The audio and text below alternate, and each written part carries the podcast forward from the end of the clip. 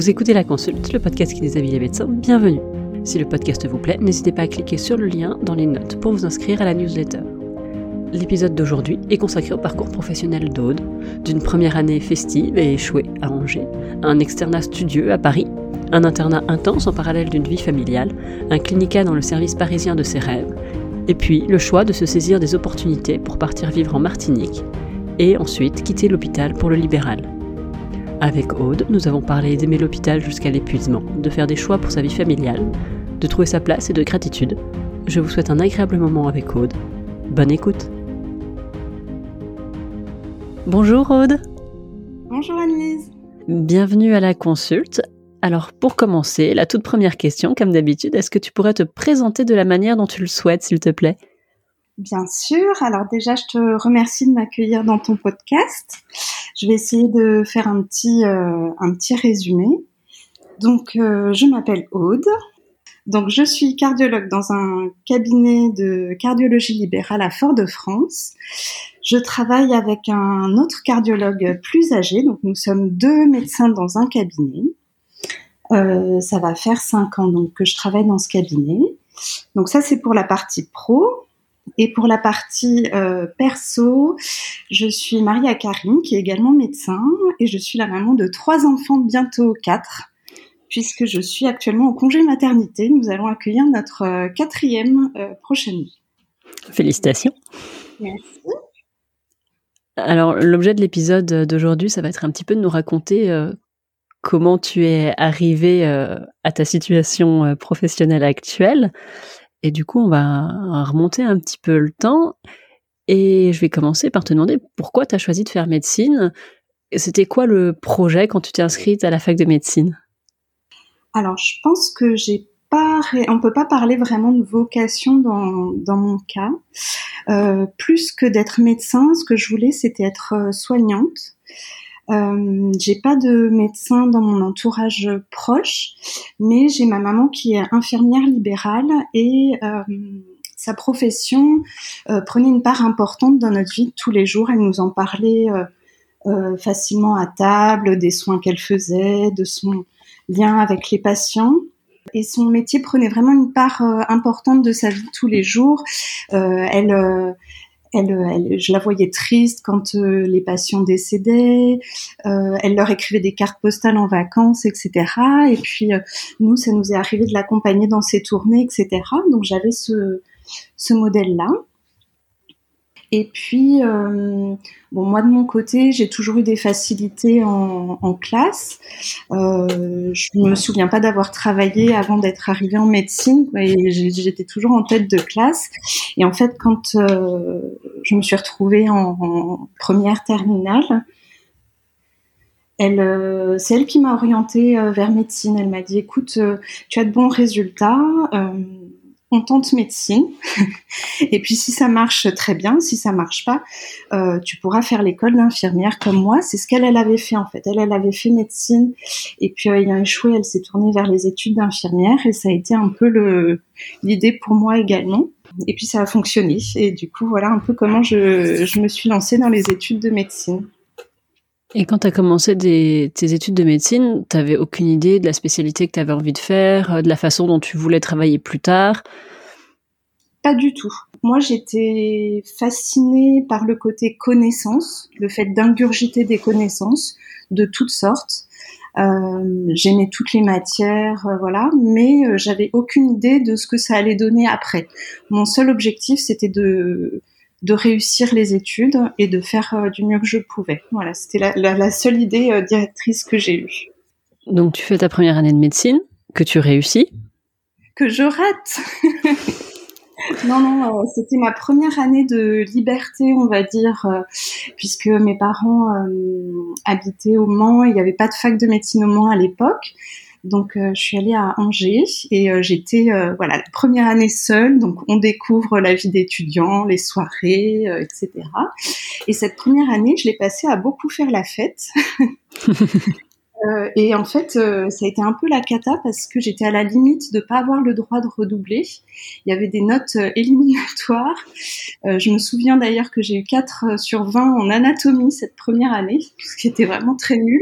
Mon père s'était moqué de moi en me demandant si je savais où se trouvait le tibia, donc c'est un peu la honte. et bon, j'ai quand même eu le droit de redoubler. Je me suis mise à travailler cette deuxième première année et après je me suis plus jamais arrêtée. Et j'ai eu le concours du coup du deuxième. Voilà. Donc, passé la première année, t'étais quel genre d'étudiante euh, ensuite euh, Fêtarde, studieuse euh? Cette première P1, comme ça s'appelait à l'époque, de, de parenthèse, de fête, de découverte. Et après, je me suis mise à travailler, j'ai plus jamais arrêté. En fait, je pense que j'ai commencé à travailler ma deuxième première année. Avant ça, j'ai pas le souvenir d'avoir travaillé dans ma vie. Et après, ça c'était, euh, j'étais vraiment l'élève qui préparait les cours, qui euh, révisait le soir en rentrant, qui faisait des fiches. Euh, voilà. Après, j'étais dans le dans le mode, on y va à fond. Et hum, comment ça s'est passé ensuite l'externat, le concours de l'internat? À quel moment est-ce que tu as choisi ta spécialité, la ville où tu voulais aller? Comment tu as découvert la cardiologie? Alors l'externat, euh, je travaillais beaucoup. Je pense que j'étais le genre d'étudiante euh, vraiment euh, heureuse d'apprendre, heureuse d'aller en stage. J'aimais tous les stages dans lesquels je suis passée. Euh, même euh, les, les, gardes, j'étais contente d'être en garde, j'étais heureuse d'apprendre. Euh, donc comme je te l'ai dit, j'ai commencé médecine à Angers et puis j'ai suivi un amoureux de l'époque qui, qui, travaillait à Paris, donc j'ai réussi à faire un changement de fac, donc je me suis retrouvée dans la fac de Paris 5 après. Euh, et là, très clairement, j'ai senti euh, euh, comment dire qu'il fallait être euh, excellent quoi. Euh, il y avait cette euh, cette ambiance dès donc j'ai changé, je me suis retrouvée en troisième année de médecine à Paris 5 et j'ai senti qu'il fallait, enfin oui c'est ça vraiment, tout était orienté vers avoir la meilleure place au concours de l'internat, faire briller la faculté en quelque sorte. Enfin, c'était vraiment ça l'ambiance là-bas. Donc moi, je me suis mise dans cette ambiance-là, et puis j'aimais bien ça le fait de, maîtriser les sujets, de maîtriser les matières, etc. Mais comme je te le disais, j'aimais bien, euh, j'aimais toutes les au final. Et puis en dernière année d'externat, donc en D4, euh, j'ai eu la chance de faire un stage en cardiologie à Cochin. Euh, avec le fameux professeur Weber qui est très charismatique et je pense qu'il a donné la vocation de la cardiologie à beaucoup de beaucoup d'étudiants en médecine. C'était vraiment un professeur euh, à l'ancienne, qui fait la visite, qui s'investit auprès des, des étudiants. Euh, et puis c'est comme ça que j'ai eu envie de faire cette spécialité-là. Déjà, j'entrevoyais le fait de pouvoir exercer de plusieurs façons différentes grâce à cette spécialité-là. C'est-à-dire que je me suis dit, euh, si tu aimes euh, l'urgence, tu peux faire des soins intensifs. Si tu aimes les gestes techniques, tu peux faire de la rythmo, de la choro. Si tu as envie euh, de t'installer, tu peux être cardiologue en ville. Euh, déjà, j'entrevoyais ça dans, dans mon orientation de choix. Et donc, j'ai passé le concours. J'ai pu alors j'ai hésité un petit peu aussi avec la chirurgie ophtalmo, mais euh, vraiment la cardio c'était ma spécialité, on va dire de cœur. C'est celle qui, me faisait le plus euh, rêver et euh, au final j'ai pu avoir cette spé là à Paris. Donc j'ai pu retourner après comme comme interne, puis comme comme chef de clinique dans ce service qui m'avait donné la vocation. Je pense que c'est vraiment l'aspect qui me correspondait. En tout cas, je l'ai jamais regretté. Et donc déjà, en D4, quand tu as choisi ta spécialité, euh, tu avais envie de ne te fermer euh, aucune porte, en fait, de pouvoir... Euh, tu as vraiment choisi une spécialité en te disant, OK, c'est une spécialité polyvalente, euh, je peux faire plusieurs, je peux avoir plusieurs modes d'exercice. Il y a des spécialités dans la spécialité. Je pourrais choisir ce que je veux faire. Tu t'es, tu t'es laissé des portes ouvertes à ce moment-là. Exactement. C'est vrai qu'à l'époque, moi, j'étais très dans l'ambiance euh, hospitalière. J'aimais beaucoup les gardes, j'aimais beaucoup les gestes techniques. bon, j'étais jeune jeune externe, hein, mais c'est vrai que tout ce, truc-là un peu excitant de la cardiologie me, me, plaisait beaucoup. Mais je sentais déjà que ça, ça pourrait ne durer qu'un temps. donc, donc c'était chouette aussi avec cet aspect-là de me dire, bah, si un jour tu es fatigué des gardes, voilà, tu peux trouver autre chose. Ton plan A, c'était quand même plutôt euh, l'hôpital, les gardes, mais tu avais quand même cette arrière-pensée que ça allait pas durer, ouais. Exactement, ouais. C'est ce que j'aimais à l'époque. Hein. J'aimais être dans l'urgence, euh, gérer les infarctus, euh, poser des cathés. ça, c'est le truc que, enfin, moi qui me plaisait à l'époque. Ouais. Et à l'époque, tu te posais déjà la question d'une vie de famille ou pas du tout? Euh, non, pas vraiment. Moi, j'étais heureuse euh, dans ce que je faisais à cette époque-là et, euh, et je me posais pas trop le, la question de la suite. Mais je savais que ça pouvait euh, me tenter de d'être plus, d'avoir une pratique plus plus calme. Ouais. Et ton internat, alors comment tu l'as vécu? L'internat, plutôt bien, comme je te dis, j'étais heureuse d'être, d'apprendre de progresser, de voir que je maîtrisais de plus en plus euh, les choses. Euh, c'est vrai que quand on est jeune interne, euh, je me souviens de mes premières gardes où tu te sens nul et incompétent. bah, petit à petit, tu vois qu'il y a de plus en plus de situations que tu maîtrises. Et puis tu finis par être interne seniorisé, donc tu te retrouves tout seul et puis tu vois que tu t'en sors. Donc ça, c'est très, enfin, c'est très satisfaisant au début c'est effrayant et puis petit à petit ça devient satisfaisant. Donc euh, donc moi j'aimais beaucoup ça. J'aimais le fait d'être entourée de co-internes, le fait de se soutenir, le fait de se retrouver après le staff pour parler des patients, pour prendre un café, pour euh, j'aimais cette ambiance là de, de l'hôpital. Euh, je pense que alors là, bon, là, c'était il y a quand même un petit moment maintenant, du coup, mais euh, quand j'y repense, je trouve que c'était quand même une belle, période, même si c'était dur au niveau du rythme et tout ça. Et puis, euh, pendant mon internat, j'ai eu mes deux premiers euh, garçons. Donc, ça, ça a été aussi une autre aventure à gérer en parallèle de, l'internat. Mais du coup, dans, les souvenirs que j'en ai, c'était une belle période quand même. Tes enfants sont arrivés pendant l'internat et tu as réussi à gérer l'internat, les gardes, le mémoire de DES, la thèse, as tout fait en même temps? Écoute, euh, ouais, il y a eu des périodes euh, difficiles. Alors, moi, ce qui m'importait vraiment à cette période, c'était de pas que, mes grossesses euh, ne pèsent pas sur mes coins internes. Donc, je me suis toujours arrangée pour être en surnombre. Et du coup, j'ai, je me souviens d'avoir fait vraiment mon maximum pour prendre mon quota de garde, même enceinte et tout ça, pour euh, pour vraiment euh, pas peser sur les autres. Et puis, euh, du coup, pour chaque grossesse, j'ai pris six mois de disponibilité. Donc, je suis restée six mois avec chacun de mes bébés, donc ça, c'était chouette.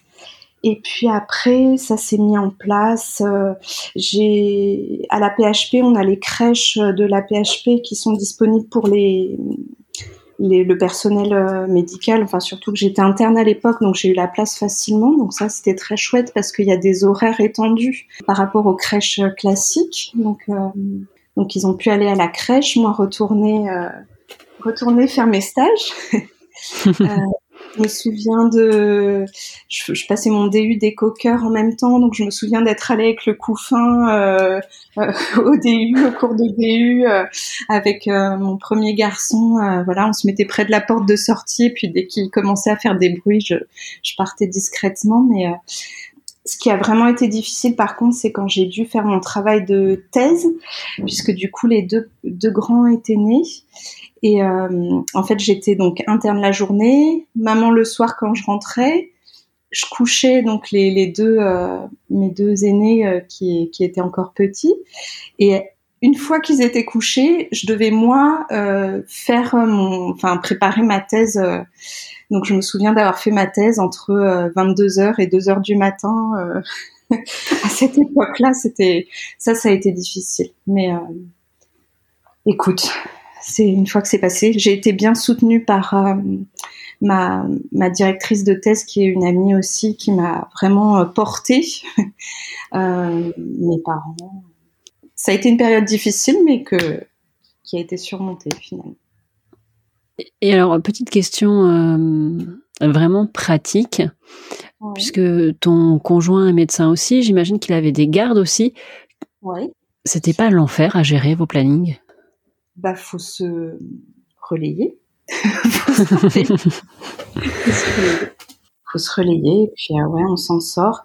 Après alors euh, ce qui est bien aussi quand même quand on est euh, quand on a des co internes sympas c'est que parfois il y en a certains qui veulent un peu plus de garde et d'autres un peu moins.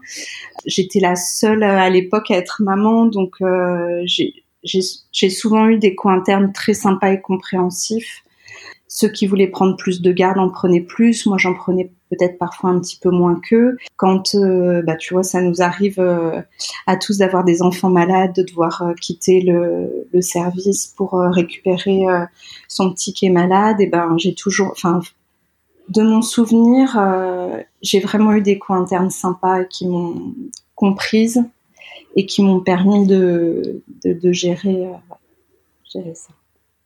Tu vois, moi, euh, de ma spécialité euh, de bas de classement euh, en province, tu vois, les cardio à Paris, c'était quand même des gens qui avaient le melon, qui se prenaient pour Dieu, et c'était un peu un monde de... mon gros préjugé, c'est c'est quand même un petit peu un, un monde de requins, mais clairement, c'est pas ce que toi tu as vécu. Écoute, alors moi, enfin, ce que je ressens, c'est j'aimais quand même beaucoup cette idée de d'excellence, de de spécialité noble. Tu vois, c'est des choses quand même qui me parlent, mais euh, tu vois le cardio prétentieux euh, qui snob tout le monde et tout ça, ça, ça, ça me parle pas du tout, par exemple. euh, j'ai dû sûrement croiser, mais le fait que Je pense que dans ma personnalité aussi, euh, ces gens-là ne m'intéressent pas et j'ai pas envie de leur ressembler. Et euh, forcément, il y en a. Le, cardio méprisant quand il descend aux urgences et tout ça. Bon, je pense que ça existe. Hein, c'est pas, c'est pas qu'une légende, mais euh, c'est pas ce qui m'intéresse. Toi, tu dirais que tu as eu des collègues euh, plutôt bienveillants, avec qui tu t'entendais bien, avec qui il y avait de l'entraide, et ce qui t'a permis de finalement traverser toutes ces périodes qui sont quand même très intenses, la maternité plus l'internat, de manière plutôt sereine en fait.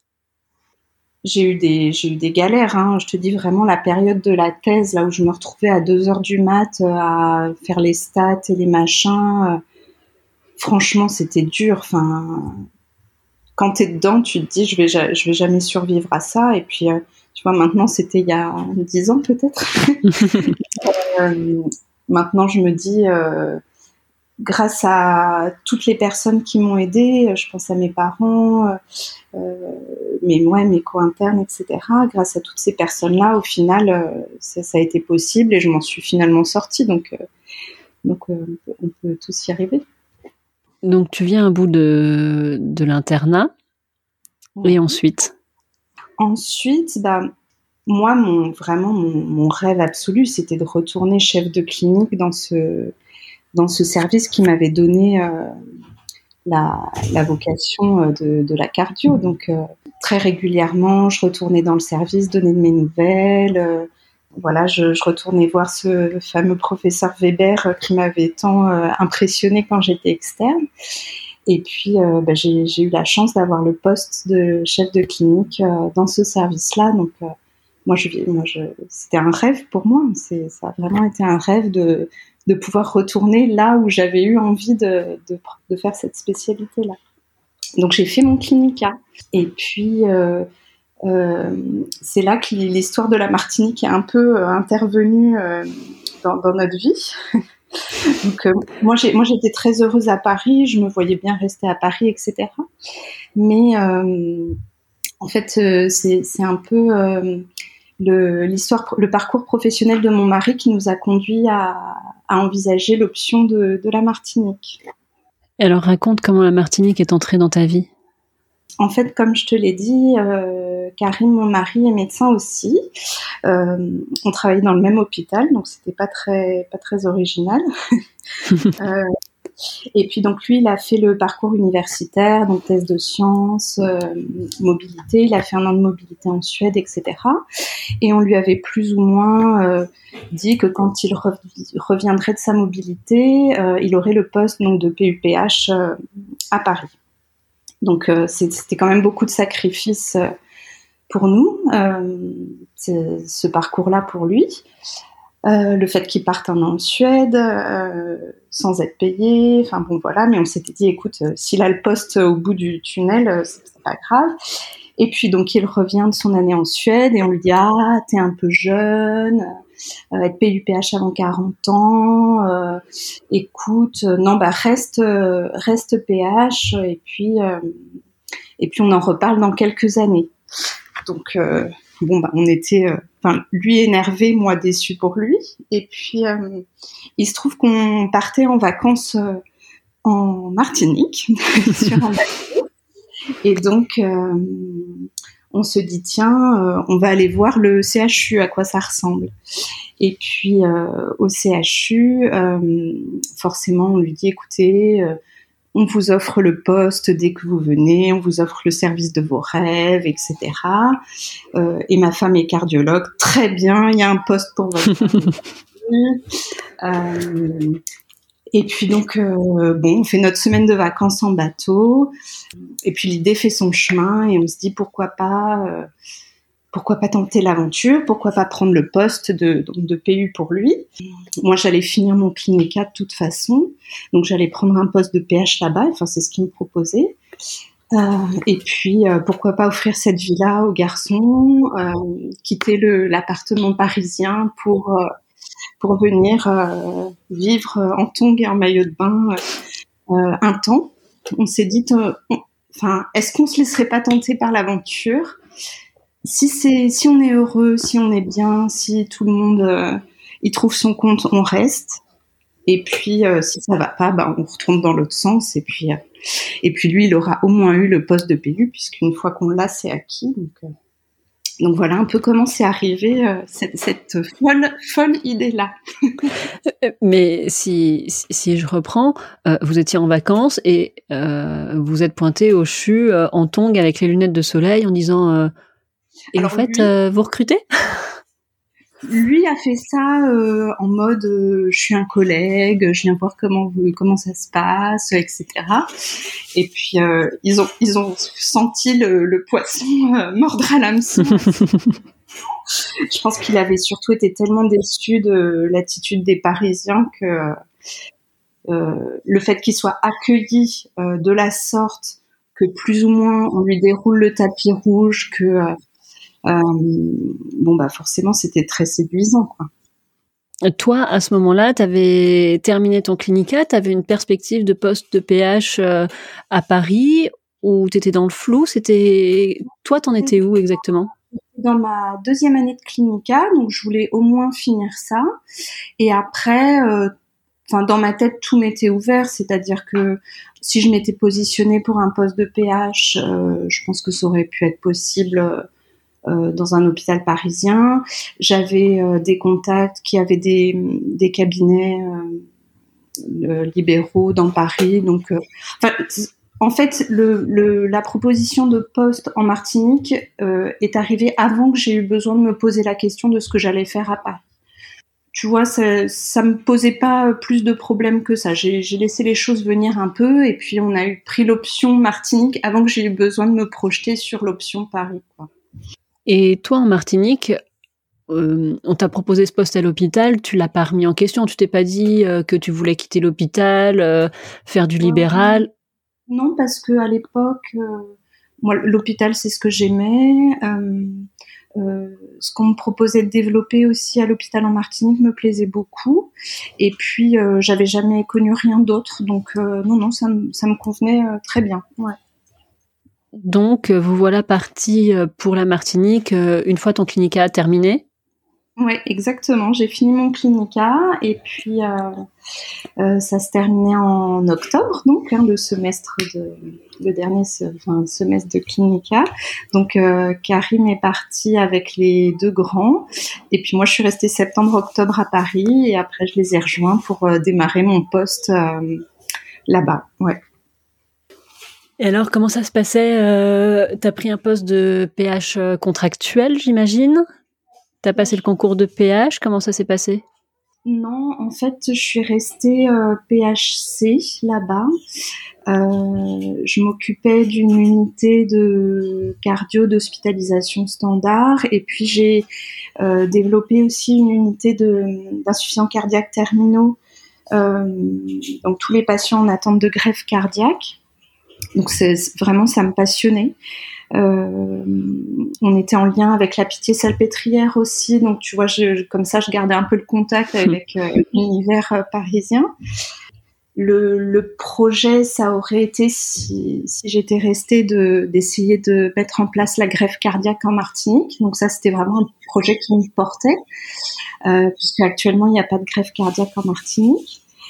Euh, donc, euh, donc moi j'étais à fond là-dedans. J'ai, j'ai continué euh, à ce rythme-là avec mon unité d'insuffisance cardiaque, avec les cours externes, avec les gardes, les astreintes, etc.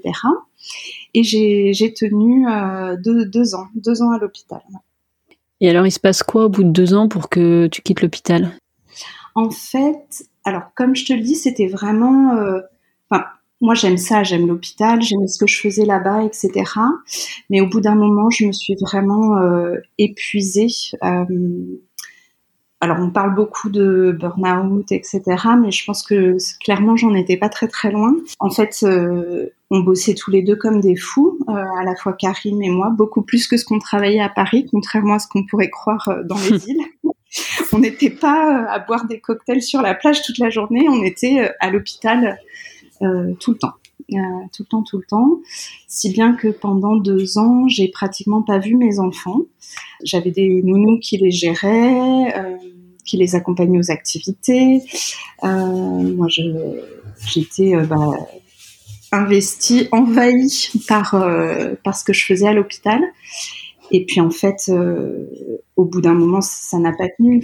Il y avait beaucoup de tensions dans notre couple du fait de nos préoccupations euh, professionnelles.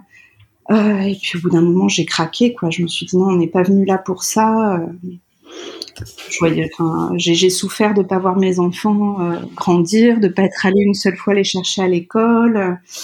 Il y avait bon toutes les tensions à l'hôpital les difficultés aussi euh, qui font que c'est pas fluide comme on aimerait que ça le soit. Euh, et puis au bout d'un moment, j'ai craqué et quand euh, quand on m'a proposé de renouveler mon contrat, donc puisque j'étais toujours PHC, ça a été une décision difficile à prendre parce que je savais pas trop vers ce que j'allais trouver après. Mais j'ai pas renouvelé mon contrat. Donc au bout de deux ans, j'ai quitté l'hôpital. T'as quitté l'hôpital et t'avais aucune idée de ce que tu allais faire, mais juste il fallait que tu quittes l'hôpital, quoi. Exactement. Et en fait, euh, une fois encore, c'est venu à moi sans vraiment que j'ai eu trop besoin de, de chercher, euh, puisqu'en fait, il y avait un, cardio qui venait faire des vacations euh, et qui prenait quelques gardes également à l'hôpital, qui a su que je, je partais et qui m'a dit, écoute, moi j'ai un cabinet en ville, viens voir comment ça se passe. Euh, donc c'est un cardio euh, qui a une soixantaine d'années et, donc il, occupait seul son cabinet et euh, je pense qu'il était content de, de, pouvoir souffler un petit peu lui aussi. Donc voilà, c'est lui qui est venu vers moi, il m'a dit viens voir comment ça se passe et puis je, je suis allée voir et puis j'ai dit allez on, on, essaie. De toute manière j'avais rien d'autre donc, donc j'ai dit on essaie et voilà c'est comme ça que j'ai commencé à travailler avec lui. Et donc, euh, tu venais à mi-temps quand lui était pas dans le cabinet et qu'il faisait ses vacations à l'hôpital. Au départ, il m'avait laissé, euh, oui, juste euh, une ou deux demi-journées, je crois. donc, c'est-à-dire quand il faisait son sa vacation d'éco d'obus à l'hôpital, donc moi je prenais son cabinet et puis c'était pris une demi-journée pour souffler. Donc au démarrage, c'était ça. J'avais juste deux demi-journées. Et après, l'enfer entre guillemets que j'avais vécu à l'hôpital, j'étais contente de travailler très peu comme ça et de pouvoir euh, prendre un peu soin de moi et de mes enfants. Donc ça a commencé comme ça et puis après euh, une demi-journée de plus, une demi-journée de plus. Euh, puis après il a commencé à s'absenter une semaine, un mois. Et puis voilà, maintenant on travaille ensemble depuis, depuis cinq ans maintenant. Et tu as découvert que ça te plaisait en fait? En fait, oui. Euh, alors, c'est quelque chose euh, auquel j'avais jamais euh, goûté avant ça, puisque sur tout mon parcours d'externe, d'interne, j'avais jamais connu la, la médecine libérale. Et en fait, je me suis rendu compte que c'était un autre lien avec les, patients que j'avais plaisir à organiser le suivi, à les revoir, à voir parfois leur famille, leurs frères et sœurs, leurs parents ou leurs enfants que j'avais plus de temps à leur accorder, enfin en tout cas le temps que moi je voulais bien leur, leur accorder, parce qu'à l'hôpital faut, faut enchaîner, tu vois les patients une fois en hospice et puis tu sais pas ce qu'ils deviennent, enfin bon c'est c'est l'hôpital hein, mais et c'est vrai que j'ai bien aimé ça euh, et puis surtout j'ai bien aimé pouvoir gérer euh, mes horaires. Euh, j'ai bien aimé euh, pouvoir euh, prendre du temps pour moi, ce que j'avais jamais fait depuis toutes ces années. donc j'ai découvert autre chose et effectivement ça m'a pas déplu. En fait, ce, ce nouveau rapport au temps, euh, du coup, tant que tu passes euh, avec les patients, mais aussi euh, tant que tu passes chez toi, tu t'es rendu compte que ça te convenait beaucoup mieux que ce que tu vivais à l'hôpital. Alors, J'aimais quand même bien ce que je faisais à l'hôpital. Hein. C'est, je, je renie pas tout. J'aimais bien être au cœur de l'action, euh, être au contact de collègues. il y a des petites choses qui me manquent en libéral, mais j'ai trouvé un tel euh, confort euh, dans, dans la pratique que j'ai là avec ce collègue-là, un tel lien avec les patients. j'y trouve autre chose. Je dirais pas que c'est, alors c'est je, me sens plus à mon aise à l'heure actuelle avec cette pratique-là, c'est sûr. C'est quoi les trucs qui te manquent euh, en libéral? Est-ce que tu n'as pas en libéral qui te manque? Alors, euh, le, lien avec les collègues, euh, puisque du coup, avec ce collègue-là dans lequel je travaille au cabinet, on se croise. Hein. Moi, j'occupe le cabinet quand il n'est pas là et inversement. Donc, au final, je suis seule. Donc ça, ça me manque, le lien avec les collègues, les discussions pluridisciplinaires. Euh, j'aimais aussi beaucoup, moi, quand j'étais à l'hôpital, la transmission aux plus jeunes. Donc j'aimais beaucoup, euh, ouais, c'est ça, faire la visite, euh, interroger les, étudiants, les internes, les externes, faire des petits cours. Ça, ça me plaisait beaucoup. Et là, du coup, j'ai j'ai personne à qui transmettre des choses. Qu'est-ce qui me manque? Les gardes, ça me manque pas très clairement. euh, euh, ouais, je, dirais ça, le lien avec les collègues et le, côté transmission. Et là, tu disais que ton collègue avait une soixantaine d'années, j'imagine qu'il s'approche de la retraite. Est-ce que toi, tu envisages euh, de reprendre son cabinet, de faire du libéral à temps plein? Alors, euh, tant qu'on tient comme ça, moi, ça me convient très bien. Euh, il a fait des allusions euh, déjà sur euh, son grand âge et le fait qu'il parte un jour et que moi je prenne la suite. Je pense que ce sera la suite logique des choses. mais là, si tu veux, notre rythme et notre équilibre me convient tellement que j'ai peur de briser ça. mais oui, ce sera la logique des choses. Je pense que là, il me laisse, on va dire, faire mes enfants et tranquillement et que d'ici 2-3 ans, il me, laissera la place. C'est l'idée, je pense. C'est une place que toi, tu as envie de prendre? Je trouve ça quand même très confortable. L'équilibre qu'on a actuellement à deux euh, pour pouvoir prendre des vacances, euh, se libérer du temps pour soi, etc. Ça, c'est vraiment un confort. Donc peut-être pourquoi pas euh, trouver une autre personne avec qui travailler. Ça, ça me conviendrait, je pense. Mais en tout cas, je me vois pas retourner à l'hôpital, euh, si c'était la question. euh, là, là, je pense que j'ai trouvé mon équilibre. Et est-ce que rentrer à Paris, c'est une option?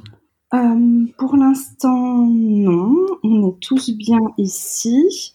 Je pense qu'on se reposera la question quand les grands seront en âge de faire des études euh, est-ce qu'on rentre ou bien il y a beaucoup d'enfants euh, des, des Antilles qui vont étudier euh, au Canada ou aux États-Unis, donc c'est aussi une option possible que partent faire leurs études et que nous on reste là.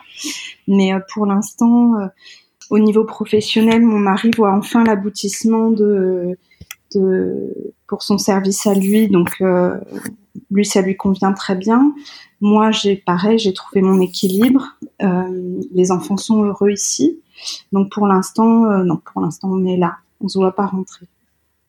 Est-ce que ça t'arrive de te poser la question qu'est-ce que serait ta vie si t'étais, enfin, si vous étiez, si vous aviez fait le choix de, de rester à Paris? En fait, euh, je pense que c'est pas dans mon, dans ma mentalité de pas forcément de regretter, mais de d'imaginer une autre vie que la sienne. J'essaie d'être bien dans là où je suis, et puis euh, c'est un peu la seule chose euh, que je vois. Non, je bon, je pense que j'aurais fait euh, comme tous mes copains de promo qui sont restés à Paris. Hein. J'aurais eu cette vie-là, et puis peut-être que j'aurais été heureuse là-bas. Mais ce qui se passe, c'est que je suis, je suis heureuse ici, donc je me pose pas la question. Est-ce que tu vis la vie que tu avais rêvée? En fait, je pense que jeune étudiante, j'aurais jamais imaginé me retrouver là, euh, sur cette île, euh, avec bientôt quatre enfants, avec euh, ce, m'épanouir à ce point-là, que ce soit sur le plan personnel ou professionnel. Mais chaque jour, je me dis quelle, quelle chance j'ai, quoi. Quelle chance j'ai d'avoir ce parcours-là et d'être ici maintenant enfin, je me sens vraiment chanceuse. Je ne sais pas si je l'avais imaginé à un moment, euh, et rien n'est arrivé par hasard. Enfin, j'ai beaucoup travaillé, euh, j'ai pu avoir la spécialité que je voulais. Euh, on a pris cette décision de partir. C'est pas, pas miraculeux, euh, mais euh, je suis, je suis vraiment heureuse de tout ce qu'on a réussi à construire et d'en être là maintenant, en tout cas l'éloignement par rapport euh, aux proches, par rapport à la famille, parce qu'on va pas se mentir, quatre enfants, c'est aussi du travail, et ne pas avoir euh, de grands-parents euh, à portée de main, ça peut aussi être une difficulté, ne pas avoir ses proches autant qu'on le voudrait pour les anniversaires, les fêtes, etc. C'est quelque chose qui te pèse ou pas? Alors, pas du tout. En fait, euh, ça, on s'est vraiment dit que, euh, en gros, même si tout notre budget devait y passer, le fait euh, de devoir prendre des billets d'avion, même si c'est à la dernière minute, ne devait pas nous bloquer tout seul sur notre île. Donc, ça, c'était une condition vraiment non négociable à notre départ, c'est de se dire si euh, quelqu'un ne va pas bien dans notre entourage et qu'on doit rentrer en claquant des doigts, on doit pouvoir le faire. Si on est en manque euh, des copains, des copines, de euh, une sortie à l'opéra et qu'on doit prendre l'avion, on doit pouvoir le faire. Donc, donc ça, c'était une des conditions pour notre départ vraiment dès, le début. Hein. Ce qu'on s'est dit, c'est que le l'avion doit pas nous isoler, et puis au final, euh, à force de le faire, de faire ces allers-retours entre Paris et Fort-de-France, euh, on se rend compte que c'est pas si loin. euh, c'est euh, une nuit d'avion, c'est 7 heures. Donc tu pars le soir, tu dors si tu peux, enfin tu te reposes comme tu peux, tu te réveilles, t'es à Paris. Bon bah c'est finalement, je sais pas si tu pars de Paris à la montagne ou je sais pas où tu veux en vacances, finalement c'est un peu la même chose. Donc, euh, à force de le faire, on se rend compte que c'est pas si loin.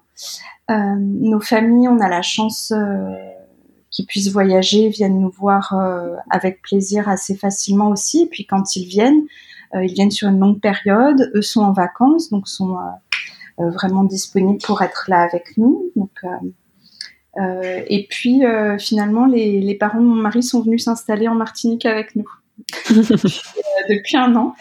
Euh, donc, euh, donc euh, Enfin, oui, par moment, par exemple, je sais que quand j'ai besoin de parler à mes copines, par exemple, et que je sors du travail, bon, bah, c'est le milieu de la nuit pour elles, donc je suis un peu frustrée.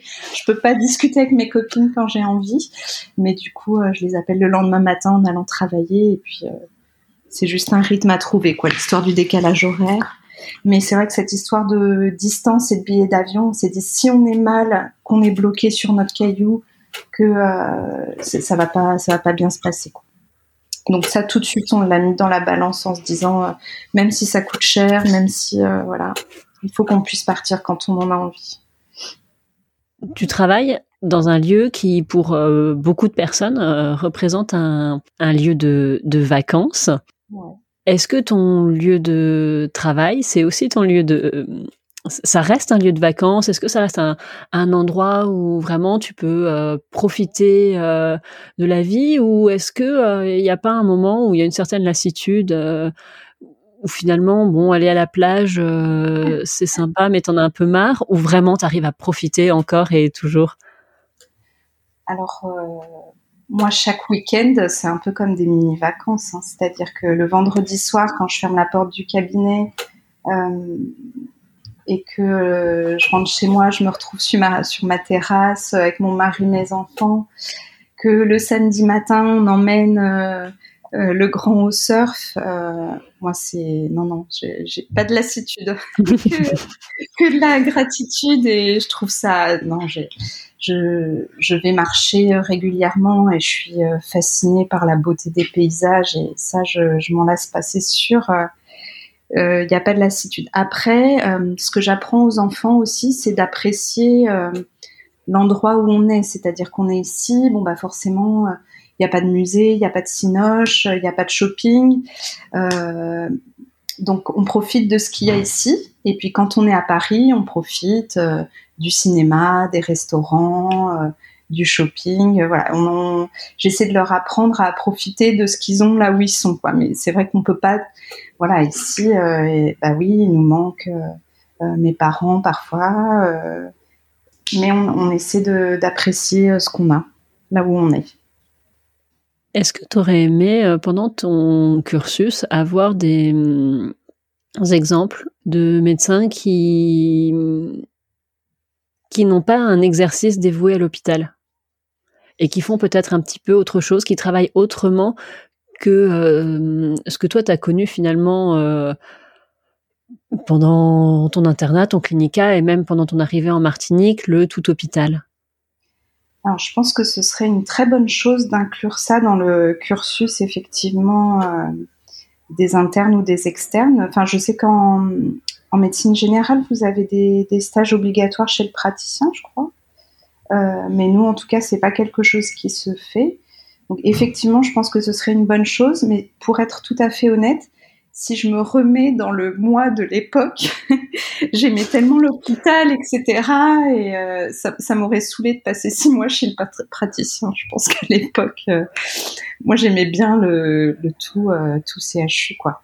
Mais ouvrir cette cette porte-là, je pense que ce serait quand même une bonne chose parce qu'au final, moi je l'ai découvert que quand quand je me suis trouvée à devoir quitter l'hôpital. Jamais, euh, jamais on m'avait dit le libéral c'est ça, euh, euh, passer la carte vitale c'est ça, que les cotations c'est ça, le lien avec le patient en médecine libérale c'est ça. Je, l'ai découvert sur le sur le fait. Quoi.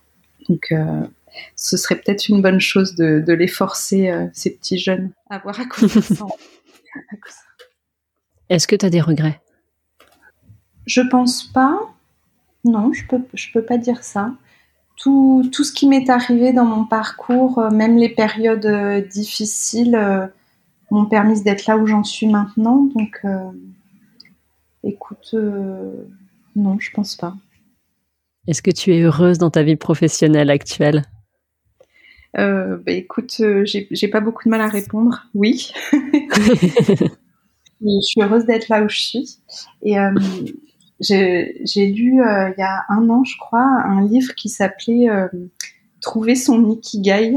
je sais pas si tu as entendu parler de ça. Ouais, je connais le concept. Euh, un peu, je crois, japonais. et le, donc le, le livre, c'était un peu trouver l'endroit où on sent qu'on est à sa place, quoi.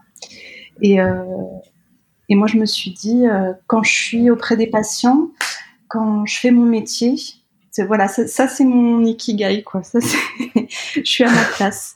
C'est quand euh, quand je vais travailler, euh, je me je me vois pas, euh, je vois pas ce que j'aurais pu faire d'autre quoi. C'est je, je me sens bien quand j'apporte quelque chose aux patients, quand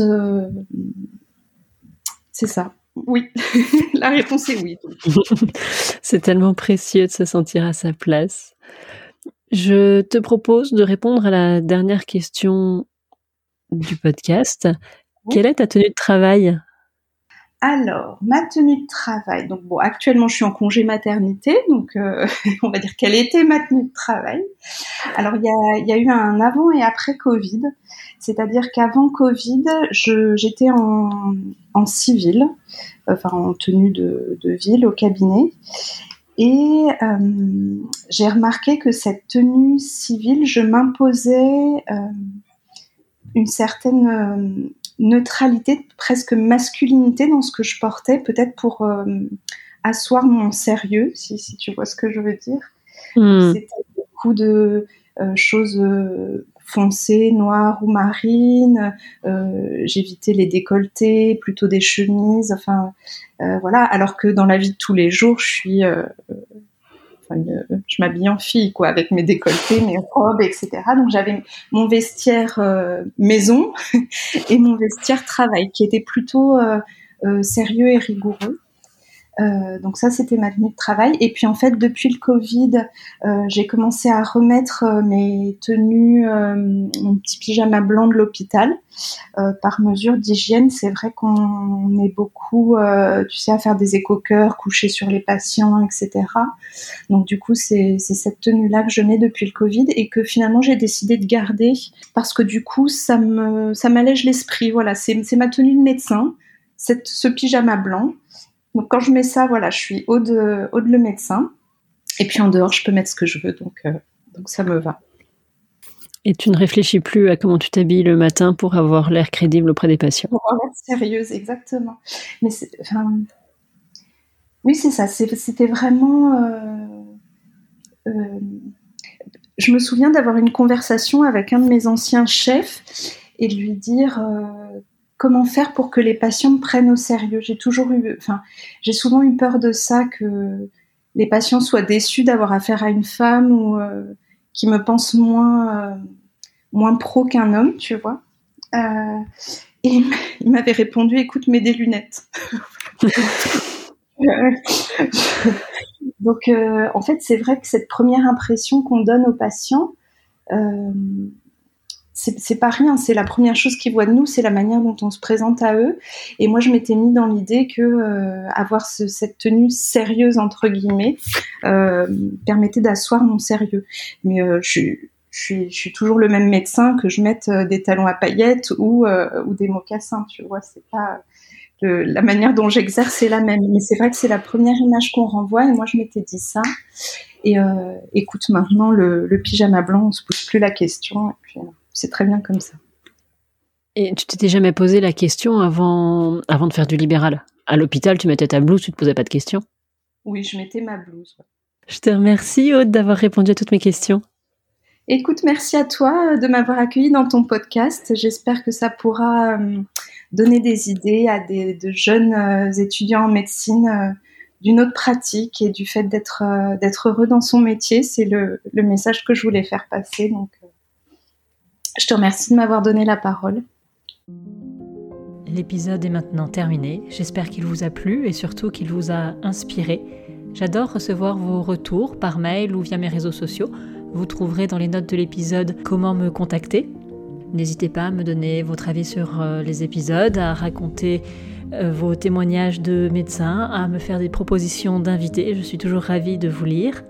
Si vous souhaitez soutenir euh, ce podcast, n'hésitez pas à en parler autour de vous. C'est le bouche à oreille qui lui permet de se faire connaître. Et n'hésitez pas non plus à mettre une note 5 étoiles et un commentaire sympathique sur vos applications de podcast. Vous pouvez me retrouver sur mes réseaux sociaux, Twitter et Instagram, Podcast La Consulte. Et aussi, n'hésitez pas à vous inscrire à ma newsletter. Toutes les références sont dans les notes de l'épisode. À bientôt!